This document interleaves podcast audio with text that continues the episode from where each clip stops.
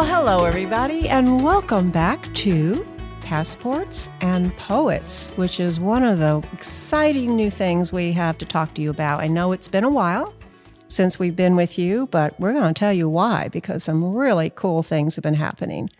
I am your co host, Dr. Chick Morgan, the Cowgirl PhD, along with Rodney Burseal. the photographer in chief. He hasn't learned it yet, folks, after a year. Well, you've you've always said it, so I was just going to let you do it. That's why we work in teams. and uh, we're very excited to have as our guest today Mr. Sir Pat O'Bryan, who we're going to be doing a little bit better introduction in just a few minutes. But we would like to tell you and begin with some of the changes that have been going on and why we have been on a self imposed hiatus. We, we- should have told our fans before we went on the hiatus, Yeah, but we didn't know it was going to be I a hiatus. I don't think we knew we were doing one. yes, here we go. So the first one is we've decided to do a little bit of change to our name, not to the content, not to what we're doing, but now we are passports and poets because we've been talking to so many fascinating musicians and musicians who travel and of course they have been traveling too much in the last year, have they, Rodney? well, that, that's probably, I think that's why it's changed because it was originally it was, when it was passports, right. please. That it was was supposed to be idea. about travel. yeah, and who who starts a podcast year about travel in a pandemic shutdown? We do, Rodney. Wasn't that fun? Um, but the second piece of really big news is my good friend and co-host, Mr. Rodney Burseal, has opened his own gallery, and it's called base camp. It's well, it's Yeah. Rodney Burseal. well, but that's base camp. base camp gallery well, and wine bar and beer Oh. bar and gift Oh, shop. we were getting to that. but that was too long of a name. and live music. And and this is all in Wimberley, Texas, mm. which we're excited that first of all that you have this gallery, which is absolutely wonderful. And those of us that are locals are so excited that it's in Wimberley. And some of us have already become regulars, right? Pat? Yep.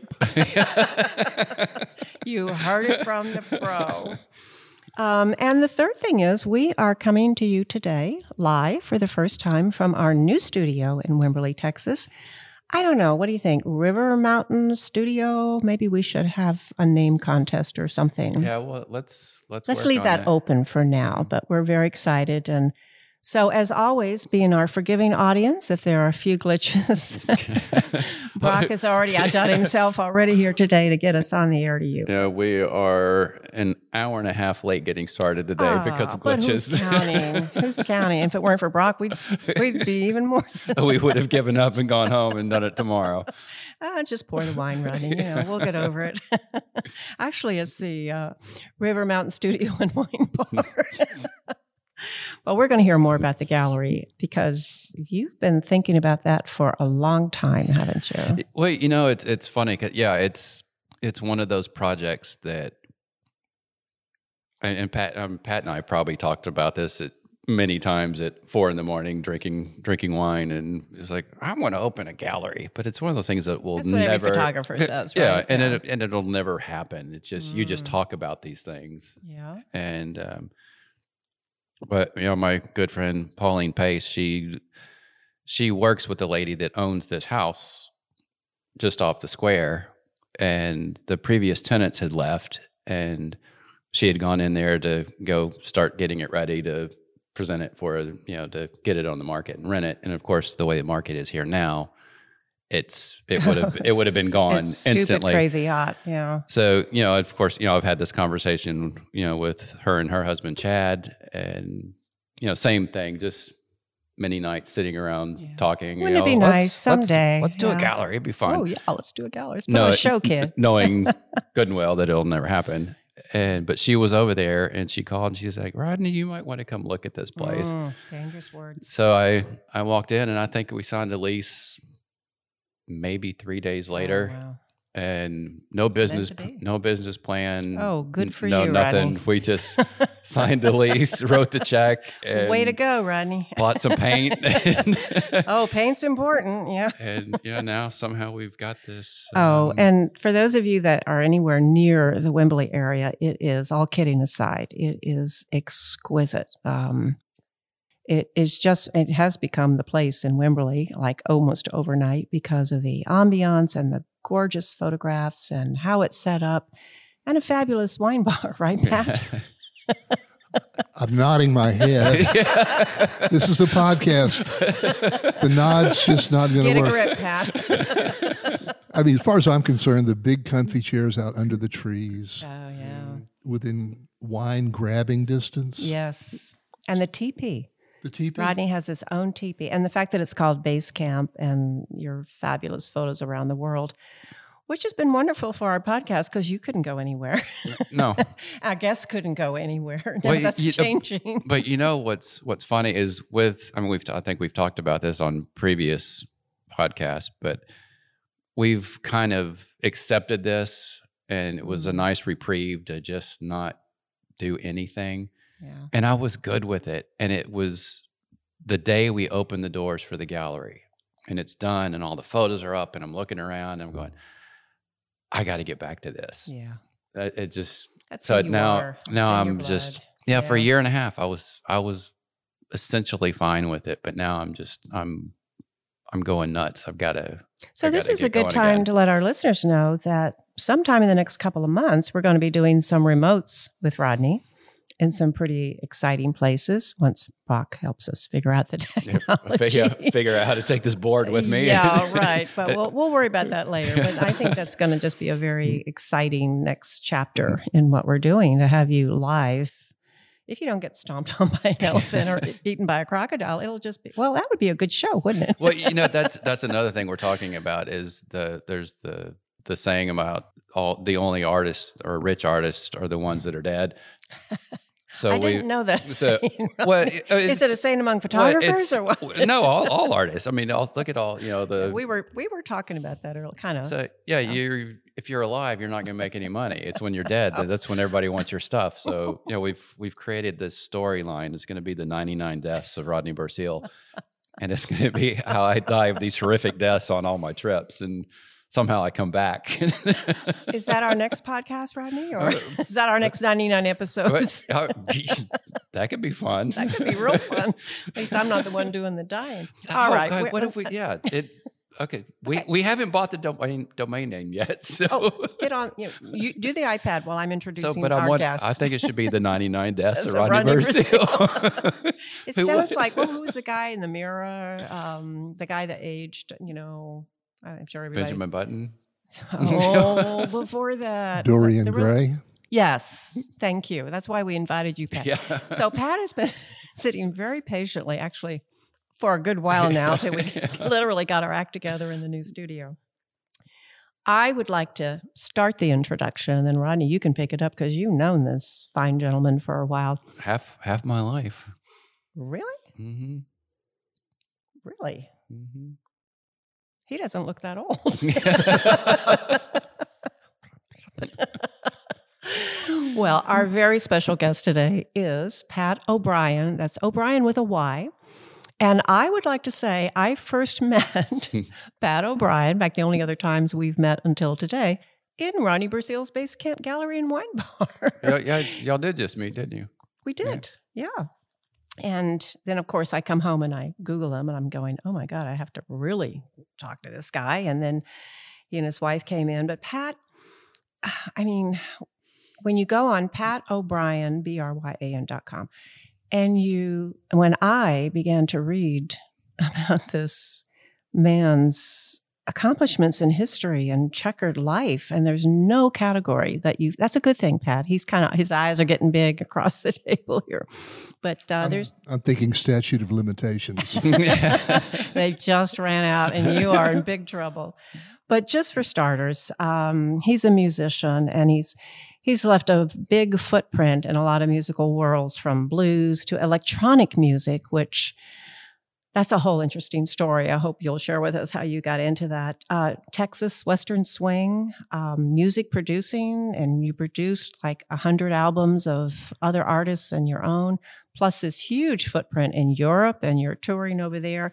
So there's a lot um, that we want to talk about with you. And frankly, I'm not quite sure where to begin. I mean, I know what attract not attracted me, but intrigued me when we first met. First thing you said was, "Well, I live in Terlingua." I mean, if you're anywhere near Texas or in Texas and you hear those words, it's like a magnet. Like, I want to know you. I've never actually met anybody who lived in Terlingua. So, with all of this musical background, how did you two meet, Rodney? Back when he was an infant. Well, yeah. well, it's um, I guess it was just mutual friends. I think um, I had real long story short. It was a friend of ours, Elizabeth Lee. It was who you the, worked a lot with, right? Yeah, and I um, through in through another mutual nodding, friend. Folks, he hasn't yeah, gotten the yeah. podcast thing yet. well, y- y'all are doing great. Um, we'll let you talk in a minute, maybe. I'm, I'm, I'm good. No, but I I was asked to do this photo shoot for Elizabeth, and we just became friends. And Pat, I I, I guess I don't really know the whole story. How long you've been with them and playing with them, or how did how long have you did you know Elizabeth and Larry and all those guys before I came into the picture?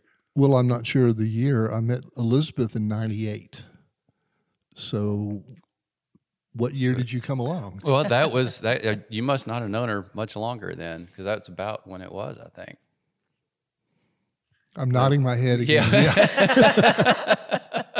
I'm going to give you signals. Yeah, yeah it, it, it, all happened pretty much at the same time. Yeah, yeah, just yeah, just a bunch of mutual friends in a small town. You know, 25 yeah. years ago, there wow. were there weren't a whole lot of people here, so everybody knew everybody, and everybody and, was a musician or an artist or something, which is wonderful. Uh, well, you know, Rodney, as I was reading about Pat and thinking about Pat and some of the comments you've made and things that you've written it occurred to me that almost everyone we have interviewed on the show, there's a common theme that runs through, whether they're musician, artist, shark hunter, is at some point everybody says, Well, I never really started out to be this, or I never really had a career plan. You started very young at 8 mm-hmm. and 10, but you didn't have a real career plan. So how'd Still you go don't. from well, it's getting a little late for one, but maybe not. So, how did you go from being an eight year old on a piano and a 10 year old on a guitar to this incredible, I use the word loosely and, and mean it sincerely, career that you've had in this massive art world? Well, girls. Thank you. Moving on. Well, our next guest is. no, I, I mean, I can always play, you know, took piano lessons, guitar lessons, but I noticed that the guys who were in bands were getting the attention. God, that's of, so trite. True. Um, I I think if you were to talk to a lot of musicians and ask them that question, if they're honest, I mean, you have your your um, your outliers, your weirdos like Stevie Ray Vaughan or Pat Metheny that live to play guitar. Eric Johnson's probably another. Oh, Billy Gibbons, you said always wanted to be a rock star. He he did, but I he, I think he liked both. Okay. So. well, uh, Sorry, I didn't mean to interrupt, but I did. There's a difference between being a rock star and being an artist. You know, and, and like there's stories of Stevie Ray going to bed, falling asleep playing guitar. That's not me. No. Um, and it's just probably coincidence that hormones kick in at just about the same time as this this is happening. So I got in a band, and um, by the time I was sixteen, I'm playing up and down Spencer Highway in Houston. You know, playing bars. What about school? Did you just forget about school for a while, or? Um, to the extent I was able to. I mean, I dropped out my senior year, which is deceptive because I later went four years at North Texas State, two years at UT, and got a degree in accounting from Sam Houston State University. You don't put that in your bio. I'm not real proud of it. well, that is a right angle career turn for sure. Well, usually it works the other way around. You go, you start out in accounting, and then you become a musician. Yeah, because isn't that what the movie or the or uh, yeah, moving sidewalks aren't they all like attorneys and you know, it's just insurance salesmen now? right. Well, you know, I became a single father. And I'm like, I need to support this kid. And I was a successful bank auditor and governmental auditor in Montgomery County mm-hmm. Where I grew up. for about two years. And then I'm like, okay, I'm going to commit suicide. This is no mm. way to live your life. And went back. But there are many happy accountants out there in our audience. I think we don't want it, you know. Okay. accountants and dentists. I mean, Yes. anyway, so that's yeah. The answer to your question is hormones, girls, and then the um, the feedback you get. You know, when I was young, that um, you know, you play to a room full of people, and it's like they're clapping for you, and that artificial adulation is addictive Why do you call it artificial? because they don't know you. It is artificial. Hmm. And I owe the decline of my career to a therapist. it's all it's all her fault. Well, give us the advice she gave you so none of us will follow it. Well, I, you know, saying, "Hey, I need to go back tour Europe. They, they hmm. love me. They're waiting for me." Hmm. And she's like, "They don't know you. You know, this is not real. This is not love. You know, this is some sort of adulation." well, I guess we're done. Well, I, well, I'm But still you kept doing it. I'm still addicted to it. I'm, Yeah, I'm okay. that shallow. Yeah. Yeah. I mean, if they're going to listen to me, I'll keep making music. And a lot of people are listening to you. I mean, one of the things I'm always intrigued by is how artists develop such a standing and a, a, a fan base, or whatever you might want to call it, in a place like all over Europe. You have big ties with Italy and you have big ties with Germany. So, how does a Texas boy who was going up and down the Spencer Avenue in Houston and doing the things that you've done, how, what's the leap to that? I mean, you are an international name. But but he'll never accept that. Of course not. Well, Rodney, let me tell you, he's an international name. Wanna- My name is famous, yes.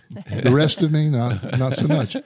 Um, I put out an album in 1998 called "Of Trains and Angels," and it's nowhere near as pretentious as it sounds. Mm-hmm. And I gathered in every favor I could call: Keith Carper from Kris Kristofferson's band, mm. and Hal Ketchum's band was on bass. Mm. Stephen Bruton Stephen. Oh. Well, I've got his CDs. Oh, yeah. and David Grissom hmm. played on some of it.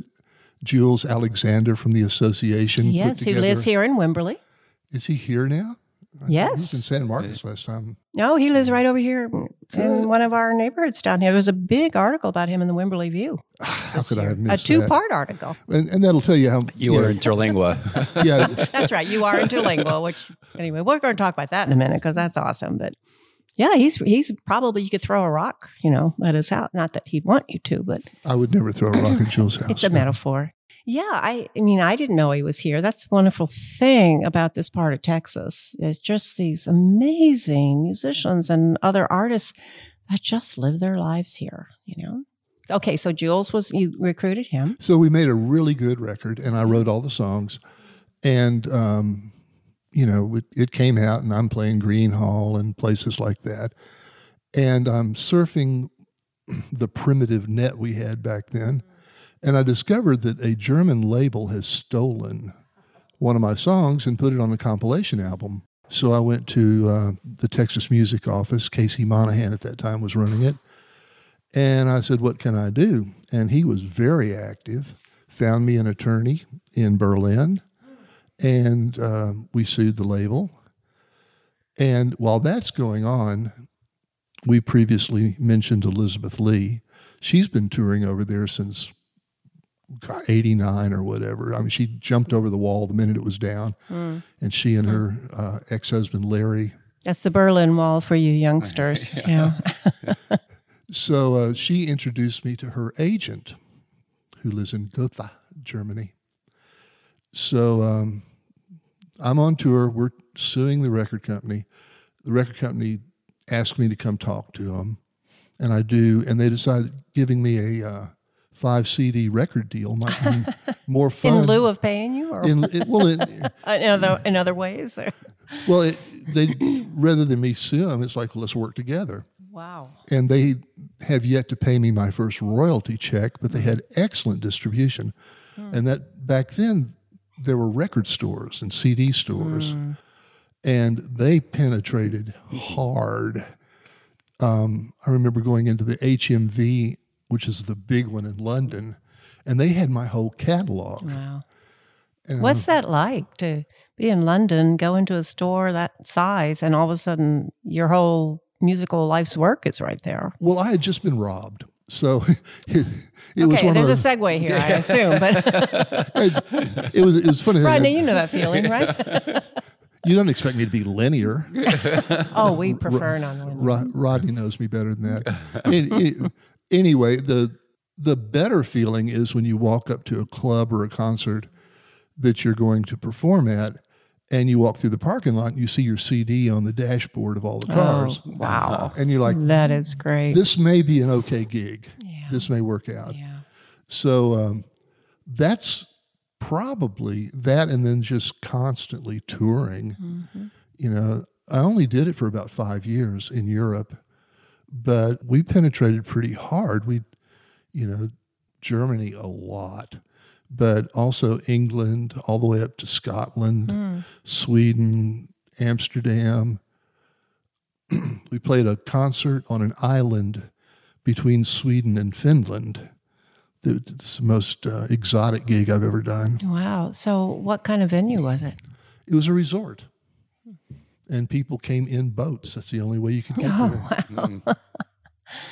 Now, you, uh, when I was really researching you and listening to your music, you have a big blues following and you're identified very strongly with the blues. Is that how you would describe yourself primarily?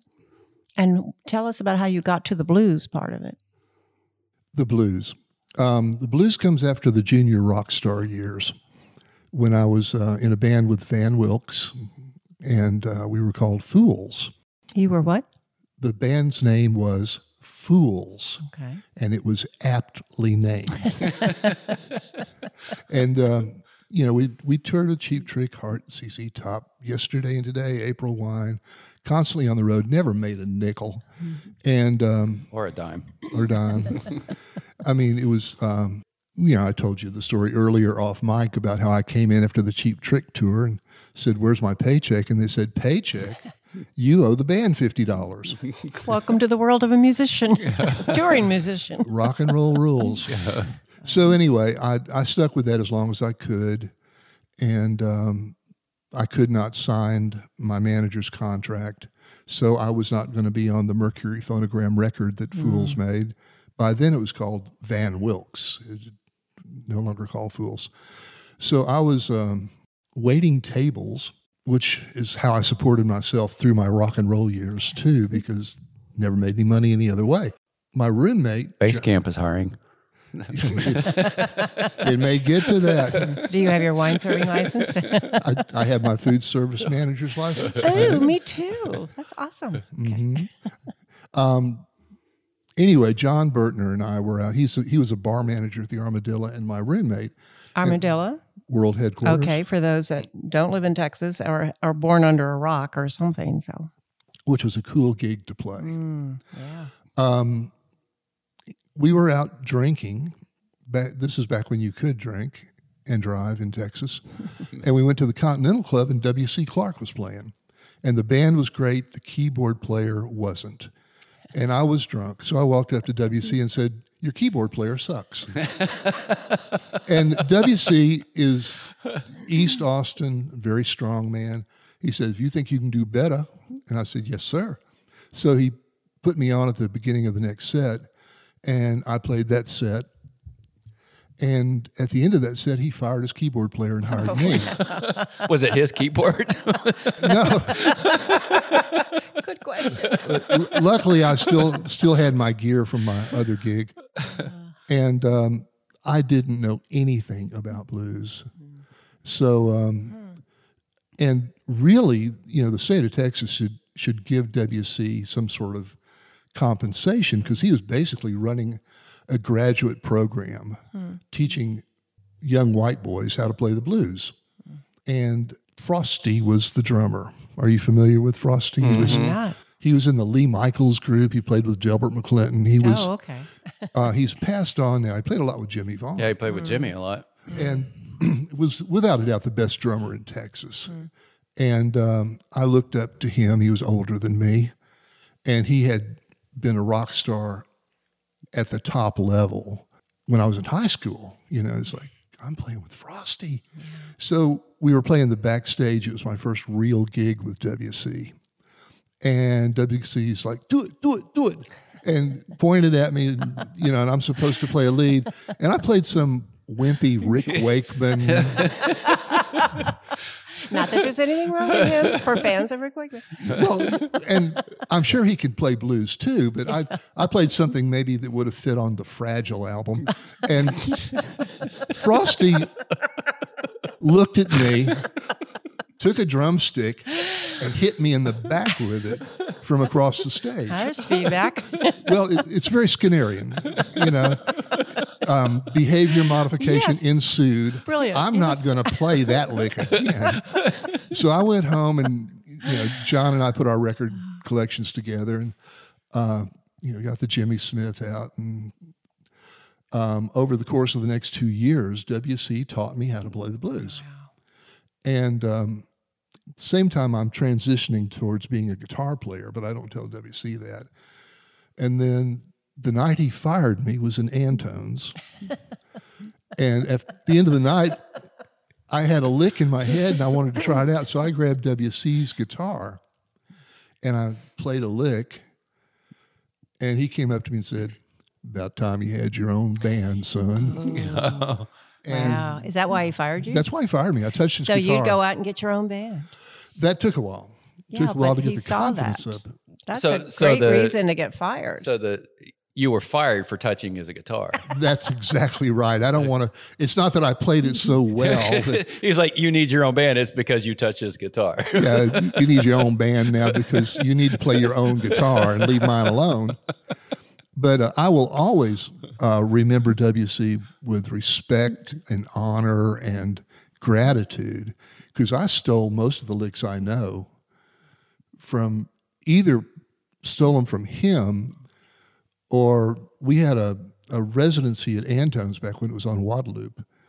And um, if Frosty was out with Delbert, well, Chris might come play drums.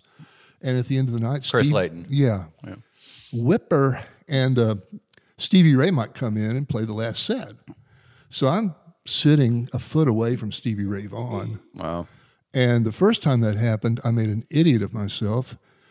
He says, uh, Things I used to do in A flat.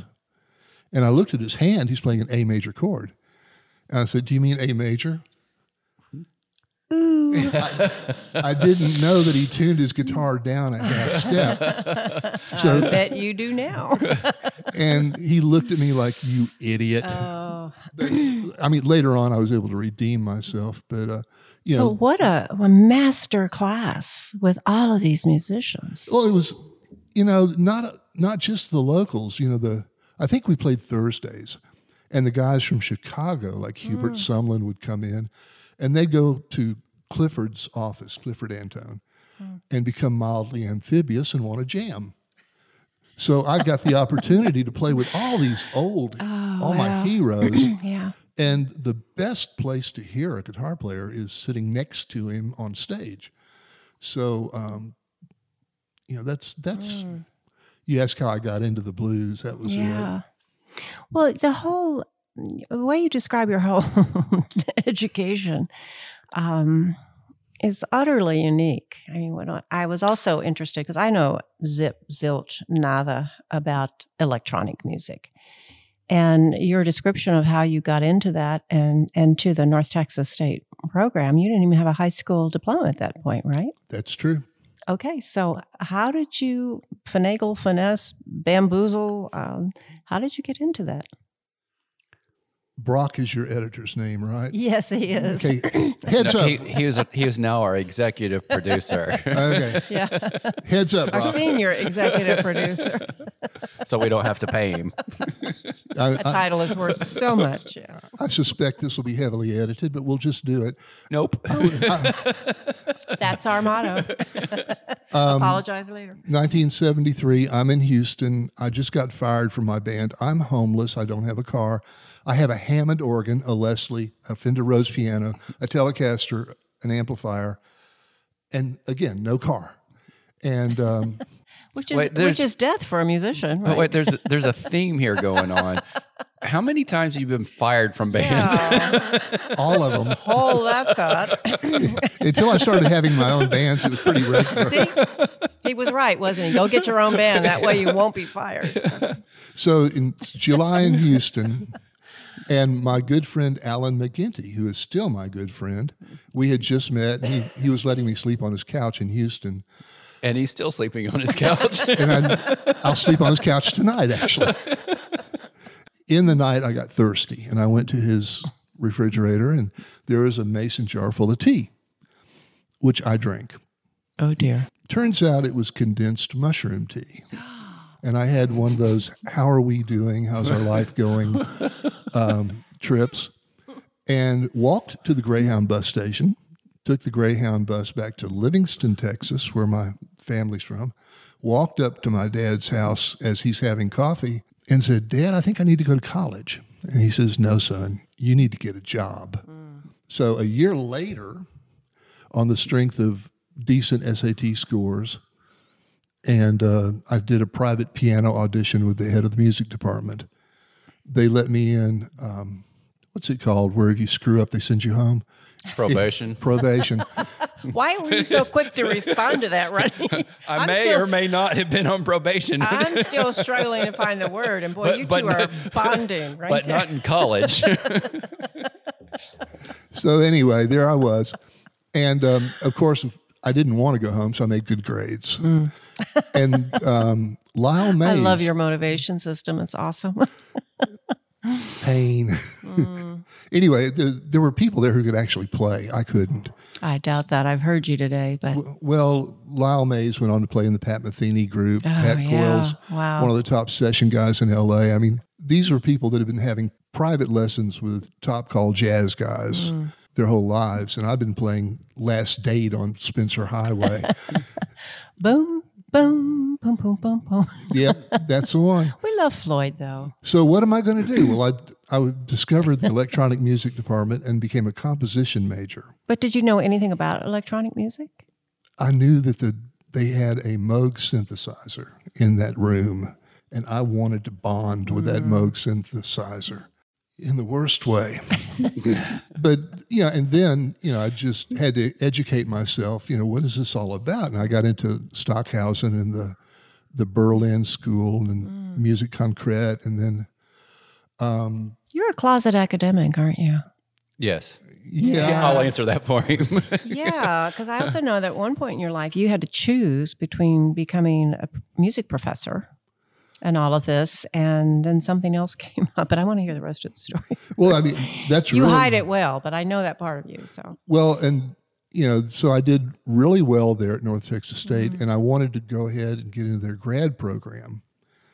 The fact that I hadn't graduated yet didn't seem to matter to me because I'd already done all of this I could do. I was ready for the next level. and that is a spectacularly well-known, good music program. That whole department, yeah.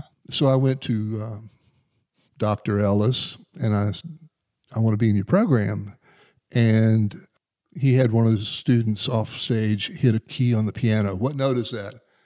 Which is the stupidest question you can ask an electronic musician. We're not dealing with melody. We're not dealing with tonality. You know, we're dealing with soundscapes and. But anyway, I don't have perfect pitch. I guessed and was wrong. He said, "Nope." So I sent an audition tape to. Uh, On one note, you were disqualified from their program. exactly. Wow.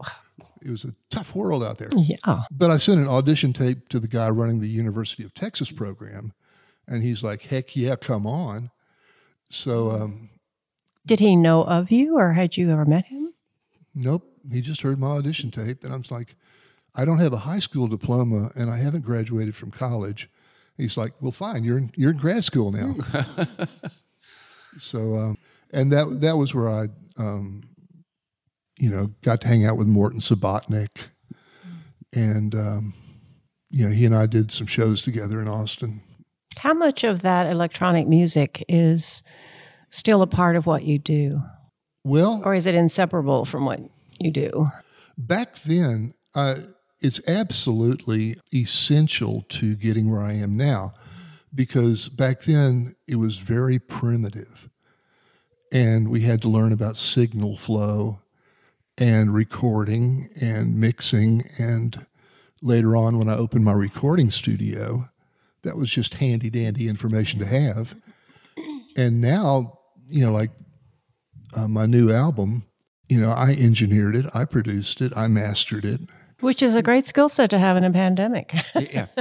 Well, you can't do and anything with else. that, with that, I mean, I just, you know, like I, I've known Pat for literally half my life, and so I there's so many stories, but that's somewhere that I don't know. I'd I'd like to go and is talk more about your days in Houston when you had your studio and there it's because I just I I had a photo shoot with Billy Gibbons in Houston. God, what was that? Twelve years ago and we we literally had the opportunity to we we were with Billy for about 12 hours. Mm. And we met him at about 11 in the morning and I think we left at midnight. And survived to tell about it. And but it's I and I took Pat with me because I needed, you know, and I knew Pat, you know, I mean, he's they ran in the same circles and for something like that you need somebody that's going to be professional mm-hmm. and we and it, that probably would have been a two hour day if I'd just gone by myself. I'd done some shoots and hung out and got it and left. But they got this bond and talking about their days in Houston and the studios and everybody that they knew. And it just turned it. We, you know, we went to lunch and we're drinking, you know, he's got his own tequila brands. We go to lunch and we're drinking tequila. Then we go to dinner and we're drinking his tequila. And they're just telling all these stories. And so it was, yeah. it- So that's where I'd, I'd like to segue into Yeah. with, you know, Tell us- your, your us more Houston, your, that. your Houston days and your studio days. Well, that was um, at the very beginning of digital recording. Back then, we had ADATs that worked off VHS tapes, and you could record eight tracks. And I was the first studio in Houston. I found a warehouse and um, ordered it from Sweetwater Sound and got my Hey, candy. Let's give a shout out Really? to Sweetwater. Maybe they'll sponsor. Hey. And to Ted Hunter, my personal Sweetwater guy, and the candy. Yeah, yes, we love Sweetwater. Actually, So back then, uh, recording um, deck might, you know, a reel-to-reel tape recorder, twenty-four track, might cost eighty thousand dollars. You know, and the console, you know, those seven and eight foot long consoles would cost about the same. You had to be a rich man to open a recording studio. Well, these ADATs were only three thousand dollars a piece. So I put together and begged my father and called in favors and sold stuff. And I opened up the first digital recording studio in Houston. And they're charging 80 to $120 an hour. I'm charging $35 an hour because uh, I could live on that. And I could also uh, be around musicians and make good music. And it just it worked for me. And that's where I produced hundreds and hundreds of records.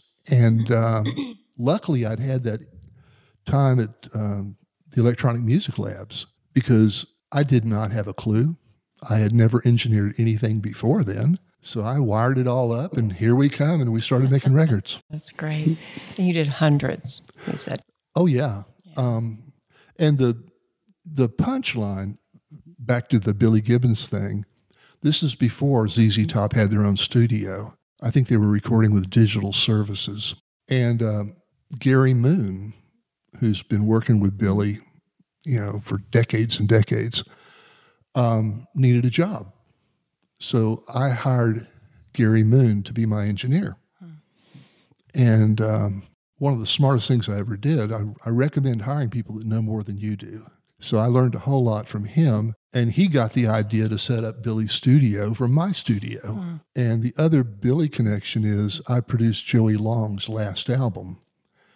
And Joey was a huge star in the 50s, played on all those early Huey Meaux records out of Houston.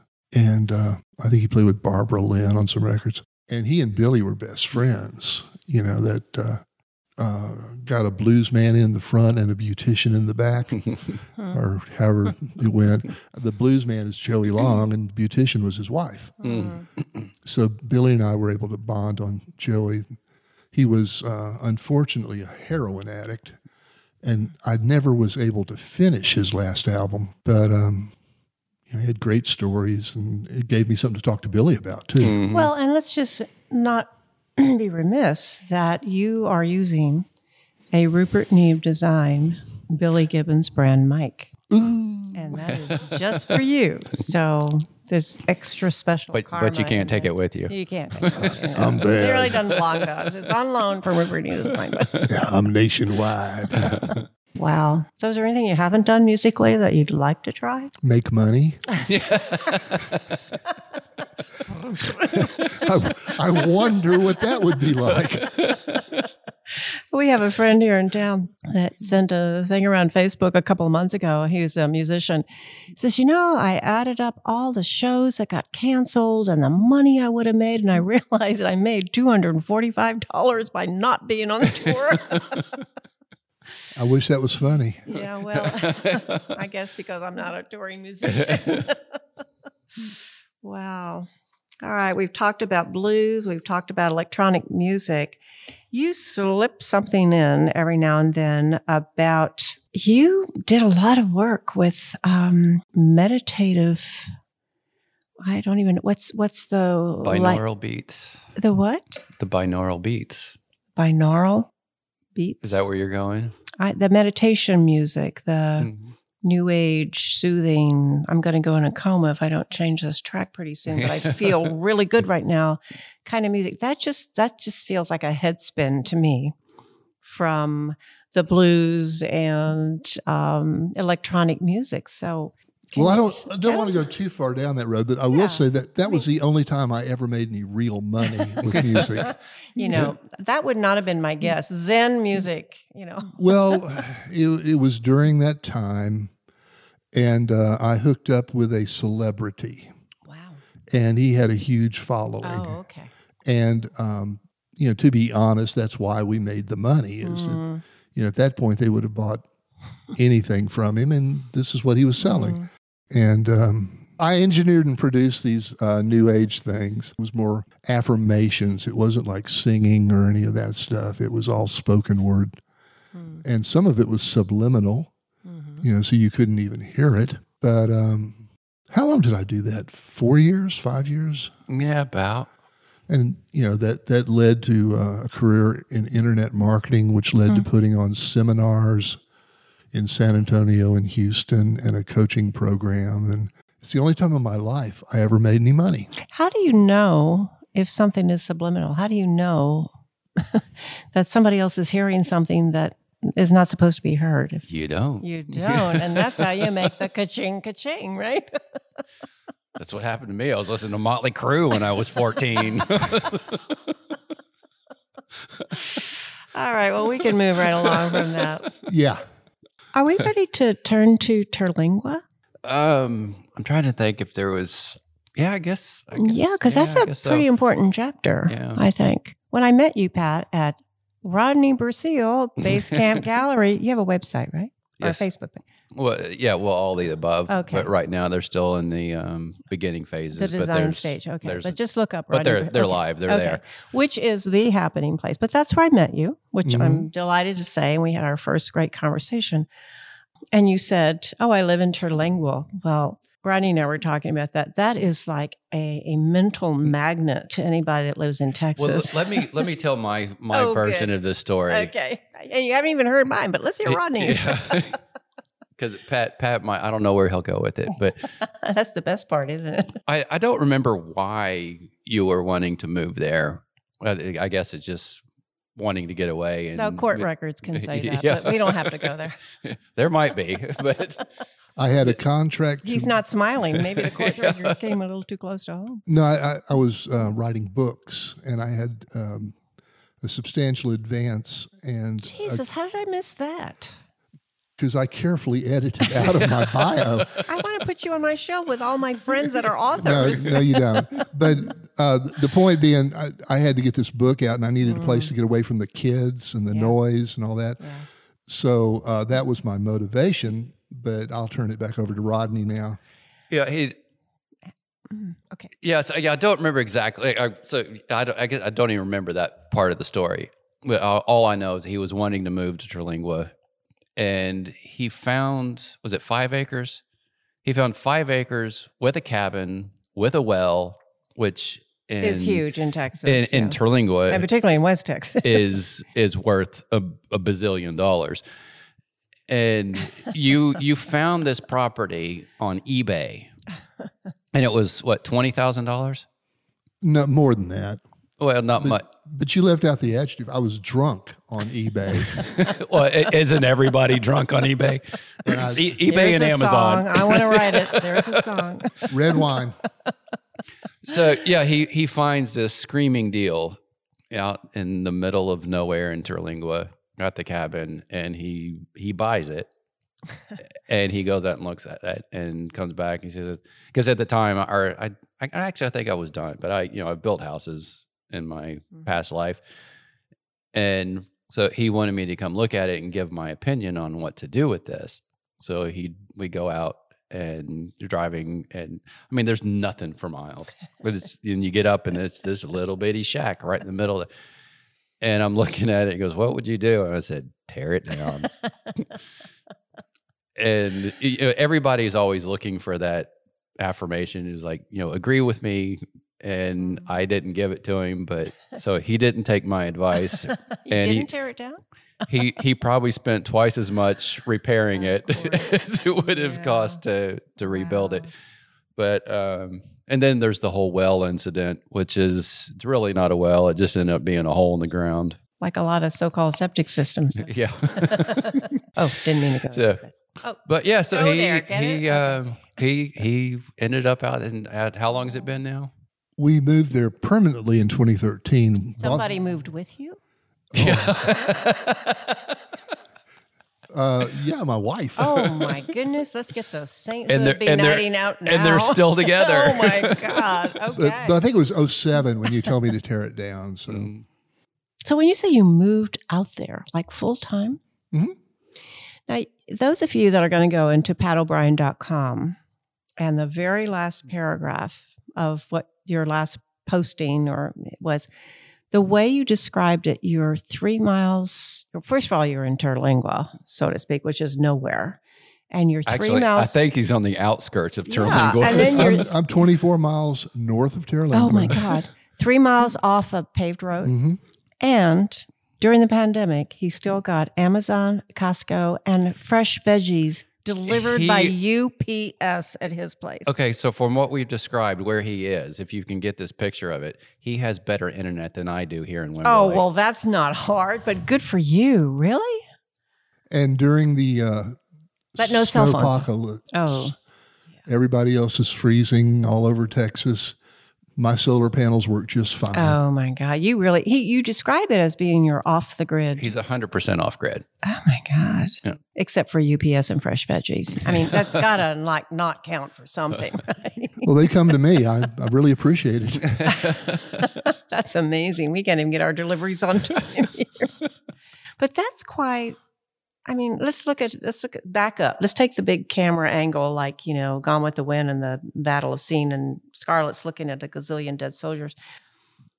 Take that camera angle. So you have been, you were touring in Europe for five years. You've been with all of these incredible musicians from all across the country, if not the world, and you're doing these CDs, and all of a sudden you are 24 miles.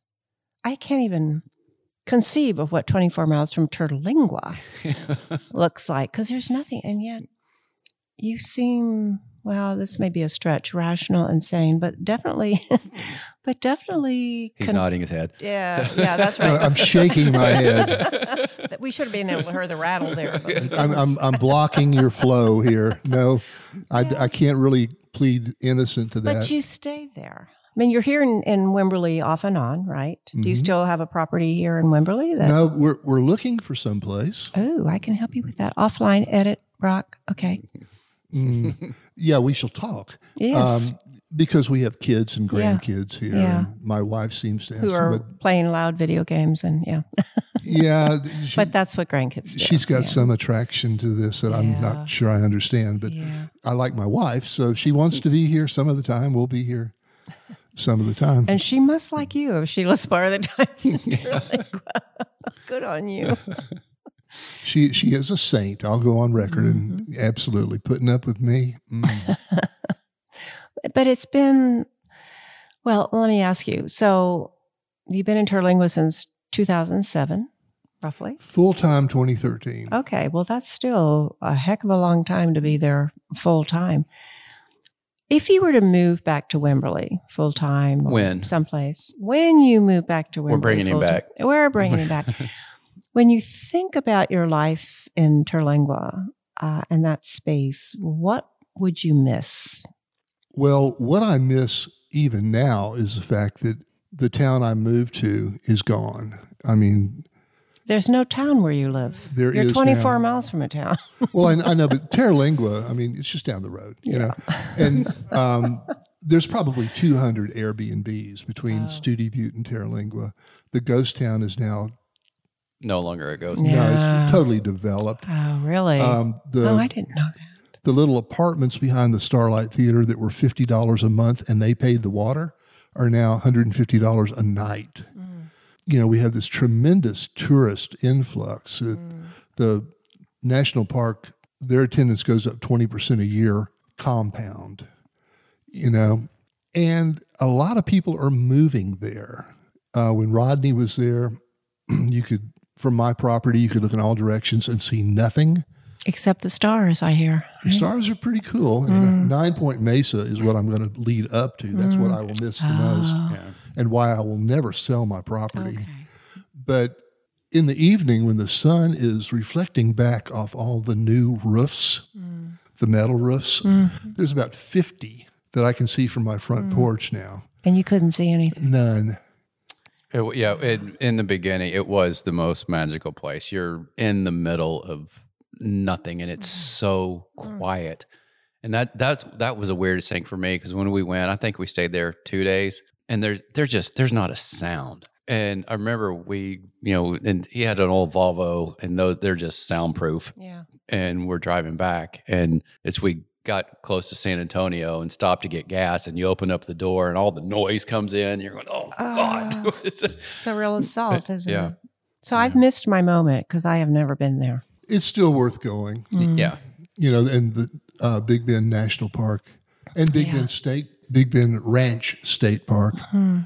are just amazing. Mm. But now you might have to wait two hours to get into the national park Really? because mm. they have to wait till someone leaves to let someone else in. Well, so they control at least the mm. flow of human traffic there. So Yeah, but if you told me in you know 2013 that that was going to be the case, I would have laughed at you. It's no way. Yeah. no way. because that's not that long ago. I mean, it's not even eight years. So Tell me about it. It Well, happened yeah. overnight. Poof. Yeah.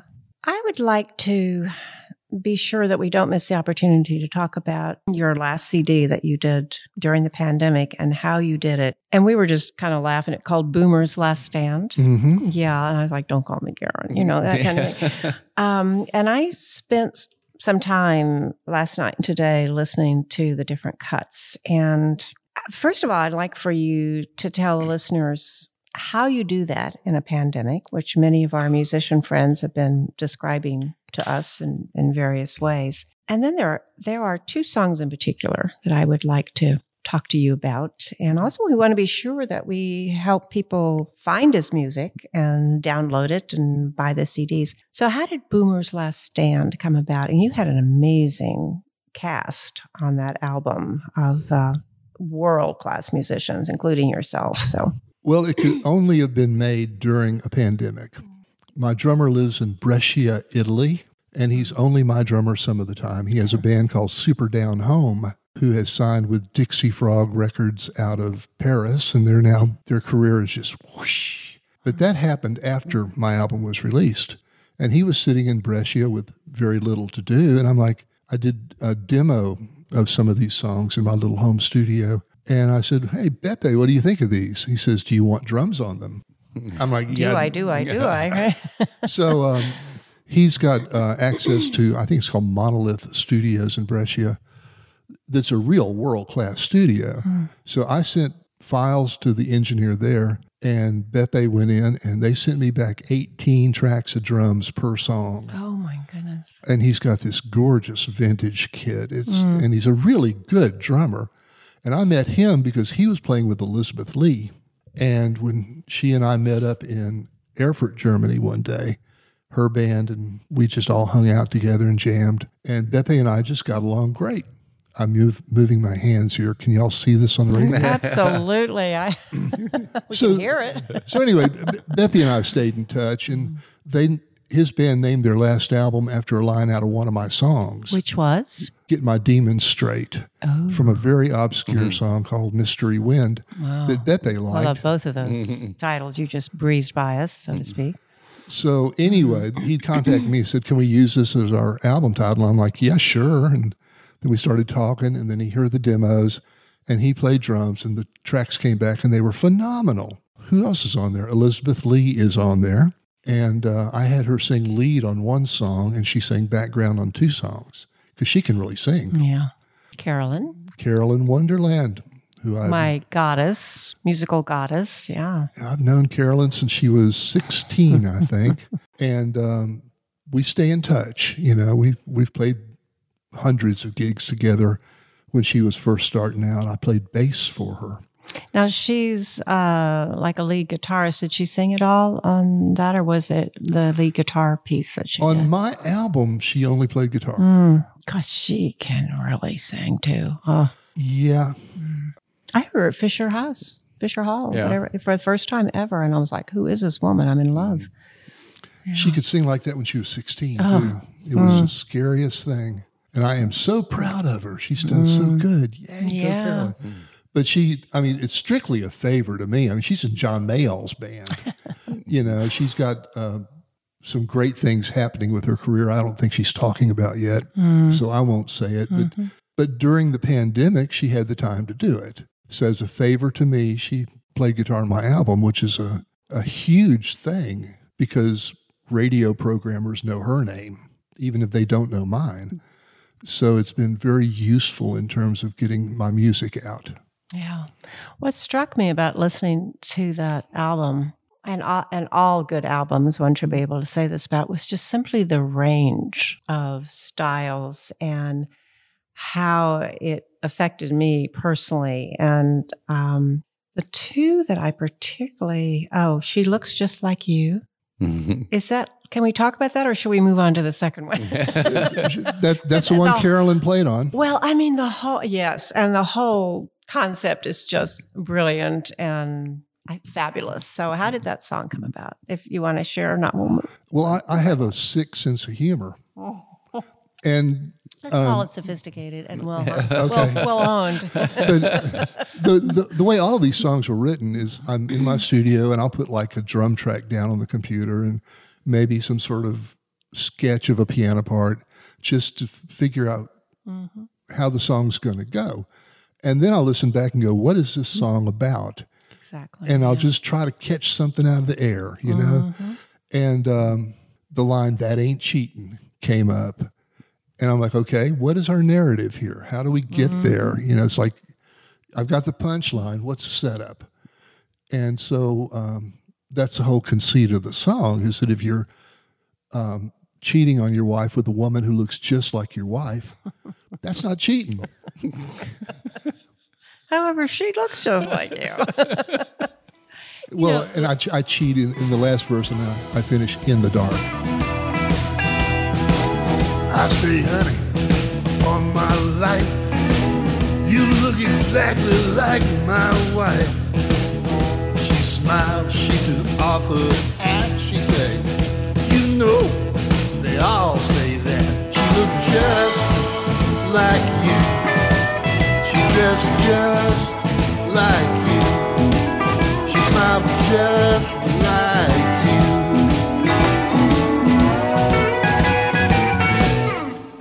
Ain't cheating. And, you know, Lucinda Williams was the one that I was talking about songwriting. And she says, you know, the songs are just flying around in the world. And sometimes you put up your catcher's mitt and you catch one. And that sounds like, you know, what happened to you. But I love that. Of course, Carolyn's, you know, incredible guitar work is just mesmerizing.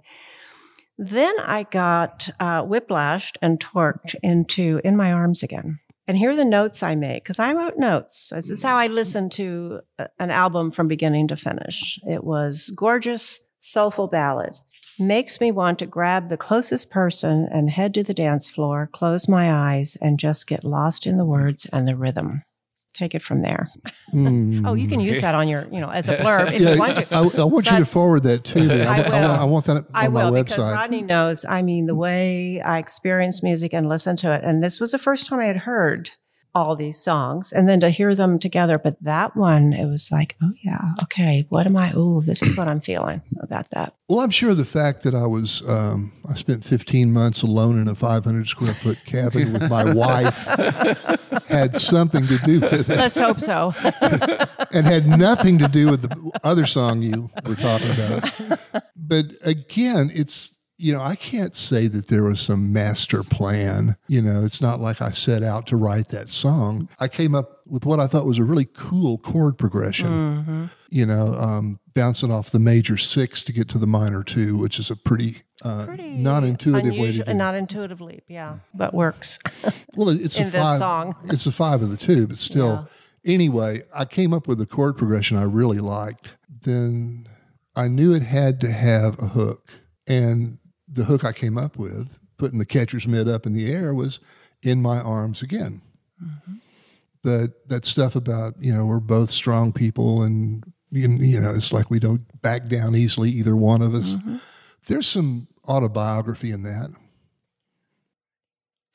Well, and the thing as a very immature, fledgling songwriter, I can think it's a hook, but you don't know if it's a hook until you know it's hooked.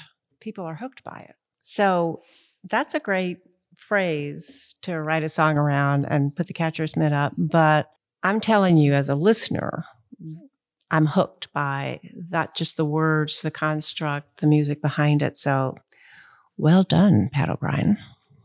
One more thing I want to add, two things I want to add. First of all, I got a glowing review in an American blues magazine, mm. and the writers, the sentence that stuck with me was Pat O'Bryan does not have a beautiful voice. Mm-hmm. And But well, and, and then he goes on to say that I don't try to stretch outside of my range. I read that review, yeah. But um, as an engineer and producer, that song was a horrible temptation to me mm. because I've got auto tune, and I could have made the all of, blessing and the curse, yeah. All of those out of tune vocal notes. I mm-hmm. could have fixed them, and I decided not to. Let it out there. I thought that the flat notes and all of that Are so honest. Yeah. it fit the song. yeah. You know, Just think if Tom Waits and Leonard Cohen had had auto tune when they were doing their early I stuff. think I think if Tom Waits had auto tune, I would've auto tune would have gone. Sorry, does not recognize. I would have been a fan earlier than I am now. I actually walked out of the first Tom Waits concert I ever heard in hmm. 1975. I'm like, who said this guy could sing? You know? but yeah, I mean, the rawness of that and the authenticity of that is it's just the perfect match for the song itself. So and let's give a shout out to Chase, Dr. Chase Peeler, yes, who I played the saw that. Who was getting doing his doctorate when he was doing some gig somewhere? What, he did what does he have a doctoral thesis on um, Terlingua music. Man, I didn't have time to look him up, but he's on my list because I was really intrigued by that. And he's another one. I'm not supposed to talk about it, Oh, but well, that Brock, just put a bracket around this. We may or may not use it. the the uh, thesis he did is going to be taken to another level and be available to you in another format. Oh, hopefully it's. Broadway, off Broadway. Um, uh, oh, I just said something I wasn't supposed to say. Right? No, no, no. He's oh, he's shaking his head. All right, we won't we won't guess anymore, but I will certainly look him up and look for that. Get on his list or something. But something. he sure played the saxophone well on that song. Oh yeah, that's a that's just a wonderful song. And we haven't mentioned Larry Chaney. well, we have, but we haven't gone. Yeah, I think I Do- think we've do we mentioned the name, to? but nobody knows who Larry is from our conversation. So so. He he played guitar on um, the song that Elizabeth Lee sings. yeah, Larry is an amazing guitar player. He, he's Edwin McCain's guitar player. Is he local? He's in Dripping, and so yeah. and you know him? Yeah, well, we all do. Yeah, that, Well- that was our circle. But we can get him on our podcast? Larry, Larry is responsible for me shooting my very first album cover.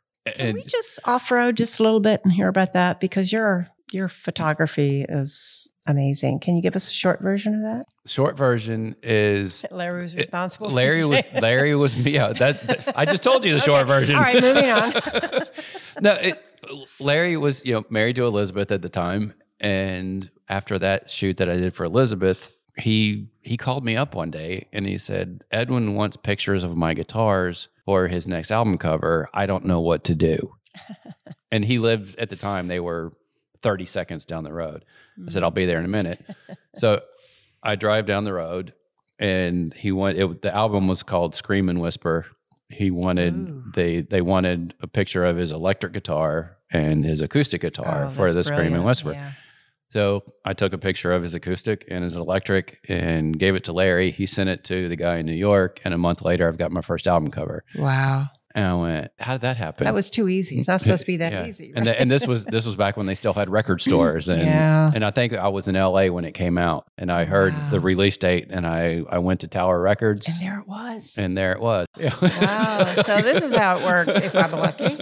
And I am. Because I'm Rodney and- Brazil, and then Pat, Camp Gallery. then Pat O'Bryan calls me to shoot his best of album Wow. cover, and we went to Threadgills, which is Iconic where and- Armadillo used to be, and, now Threadgills is no longer. and now Threadgills is Oh. gone. So And this is in Austin, in iconic Austin, vintage Austin. Yeah. yeah. So yeah, we Wow. we I think I I think we're we're approaching an end here because Mm. uh, but we we need to.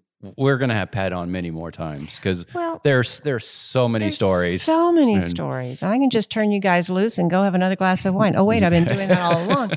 Um, but what I love, I mean, what what makes today so special, Pat, is first of all having this kind of time. Nobody's bugging us. We finally got all the sound to work.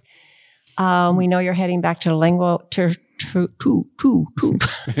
That's you, you want another glass? no, no, to, to that's a tongue twister. Two Terlingua.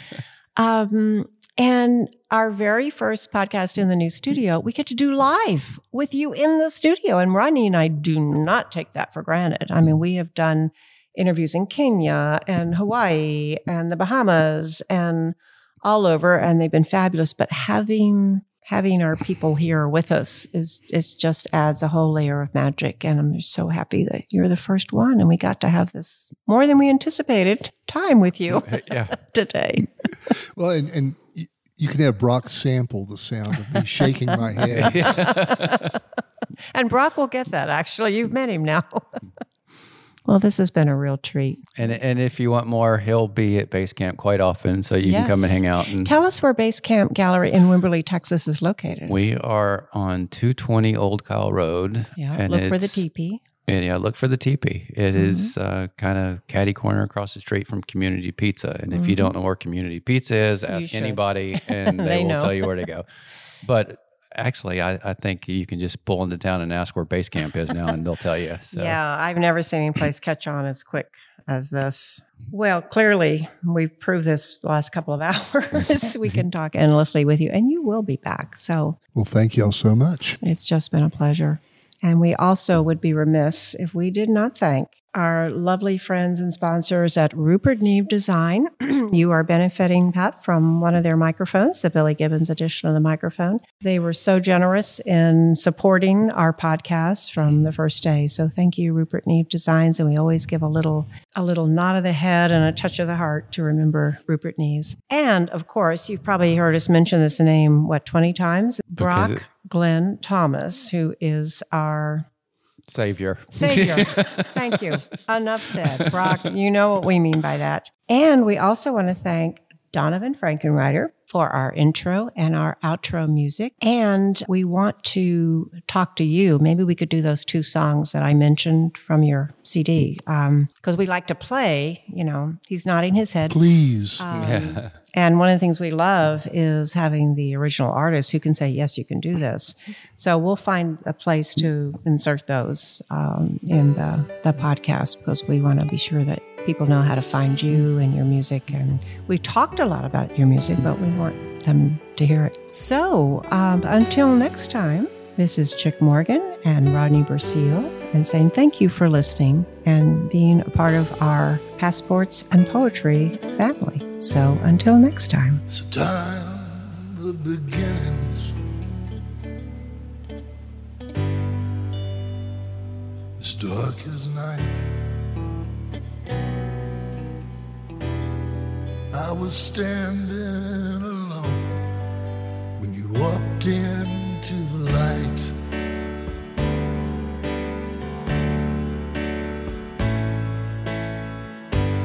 And I had eyes for you only. See, I'd almost died from lonely. But from our first kiss, I knew that it was right.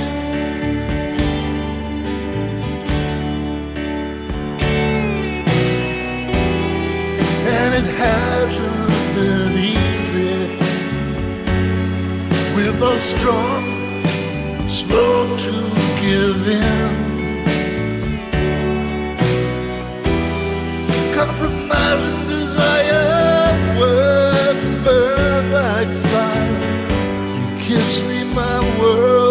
To spin in my arms again.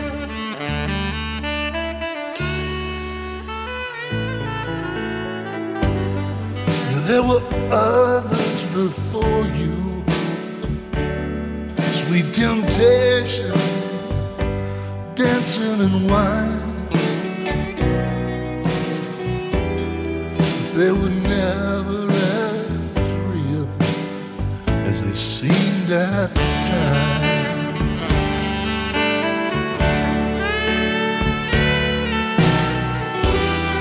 and it hasn't been easy. We're both strong, slow to give in. Compromising